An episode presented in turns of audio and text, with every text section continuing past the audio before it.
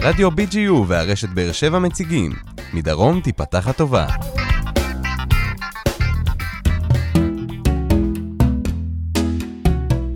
תגידו, איפה תגור כשתהיו גדולים? נגיד בעוד חמש או עשר שנים. יש המון קריטריונים שעומדים להשפיע על ההחלטה שלכם. לימודים, אילוצים כספיים, עבודה, חינוך טוב, חיבור למקום או שייכות לקהילה. וגם, מערכות היחסים שלכם. אז אתם על מדרום תיפתח הטובה, הפודקאסט של הרשת באר שבע. אני קרן אור שץ, והיום נדבר על נושא שהוא טיפה חריג בעולם היזמות החברתית, זוגיות. לנגב יש בעיה, שבמובנים מסוימים זאת בעיה כלל פריפריאלית. צעירים כמעט לא נשארים לגור בו, ואלה שכן, נשארים הרבה פעמים מחוסר ברירה. לא מדובר רק בצעירים שנולדו בנגב, אלא גם בסטודנטים שבאים ללמוד במכללות ואוניברסיטאות בדרום, גרים בו שלוש או ארבע שנים, ואז ממשיכים הלאה, למרכז. וזה כאילו נשמע הגיוני, כי בפריפריה יש פחות אופציות תעסוקה, פחות תשתיות, פחות אפשרויות. אבל פה בדיוק טמונה הבעיה, כי מדובר בביצה ותרנגולת. וכאן נכנס נושא הזוגיות. אז אני שני, סטודנטית לעבודה סוציאלית בספיר.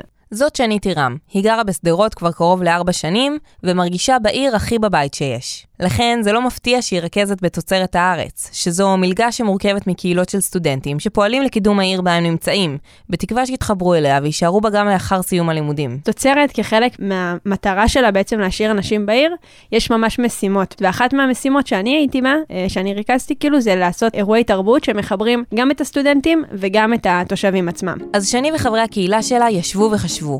מה הם יכולים לעשות כדי לגרום לסטודנטים להישאר בעיר שדרות, או לפחות באזור העוטף, משהו שיגרום להם להתחבר רגשית, משהו שיעורר בהם תחושת שייכות. ואז זה עלה להם.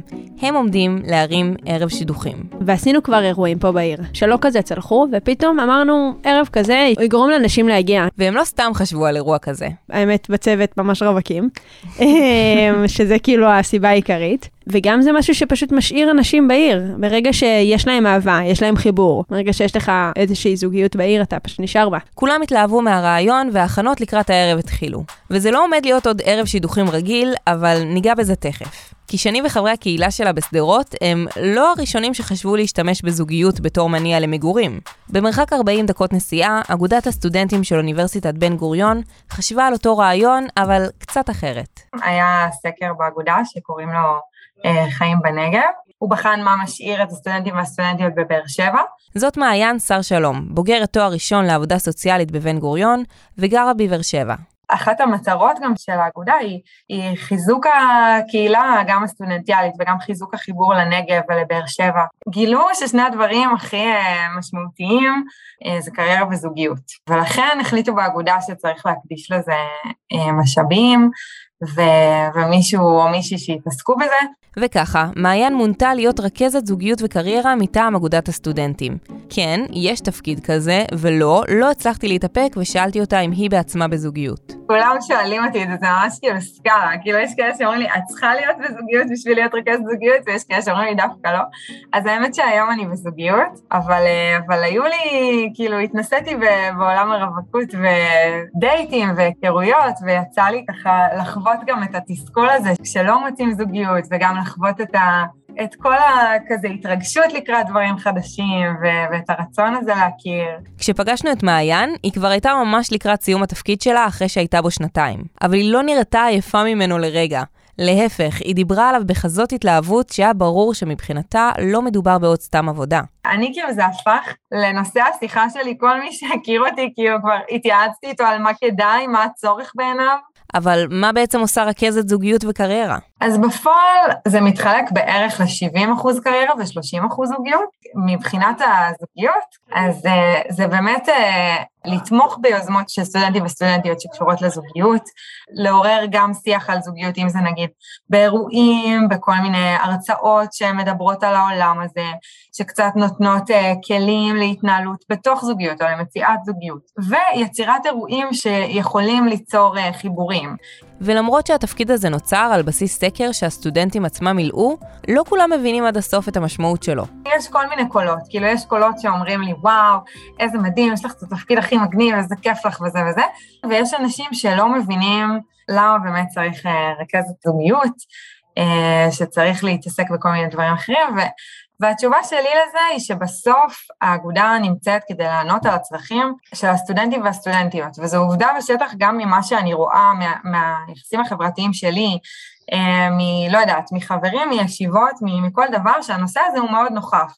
אה, ואנשים מתעסקים בזה, גם באיך להכיר, אה, גם בשיח על, לא יודעת, אם זה אפליקציות או אם זה, זה אירועים חברתיים. וגם אחרי שמבינים את הרעיון לדאוג לזוגיות לסטודנטים באופן פורמלי, עדיין יש הרבה שלא מרגישים בנוח או חוששים מאירועים בסגנון. ועם כל האמונה שלה בפרויקט, מעיין יכולה להבין אותם. יש איזה משהו אולי שהוא קצת לא נוח בלהגיד אני, אני מחפש. הדבר הזה של, ה, של החיפוש, או ללכת לאירוע במיוחד בשביל זה, זה נתפס כמשהו שהוא קצת קשה.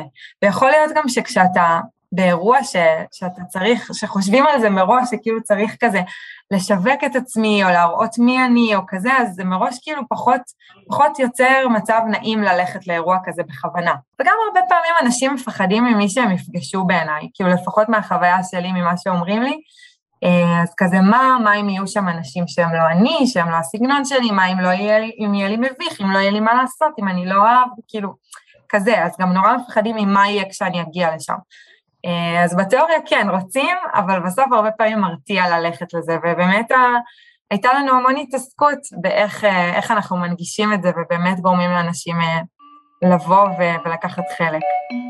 אז מעיין והצוות שלה חשבו והגיעו למסקנה שאם הסטודנטים לא יבואו לאירוע, האירוע יבוא אל הסטודנטים.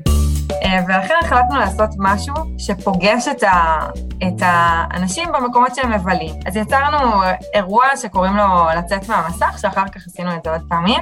גייסנו קופידונים, אה, שזה סטודנטים וסטודנטיות שהם כזה אוהבים נורא אה, את הנושא הזה של השילוחים, של ההיכרויות, והם באו בתור קופידונים וקופידוניות לבר, יחד איתנו, וככה הקטע היה שהם צריכים כזה פשוט למפות כזה בערך את מי שנמצא בבר, לבוא, להגיד מה נשמע, מה קורה, יש ערב קופידונים, קופידוניות, לעשות כזה כיף, וככה ליצור חיבורים אחרי שהם קצת מכירים את האנשים, וכמובן רק מי שרוצה משתתף, ליצור חיבורים בין האנשים, וככה זה היה, זה היה ממש טוב ומוצלח, כי באמת ראינו ש, שכשזה פוגש את האנשים במקומות שהם נמצאים, והם כבר חברים, ונחמד להם, והם נהנים, וכאילו יותר קליל, אז הרבה פעמים כשרווקים או רווקות, אז כשפגשנו שם, אז הרבה פעמים כזה אמרו לנו יאללה, למה לא?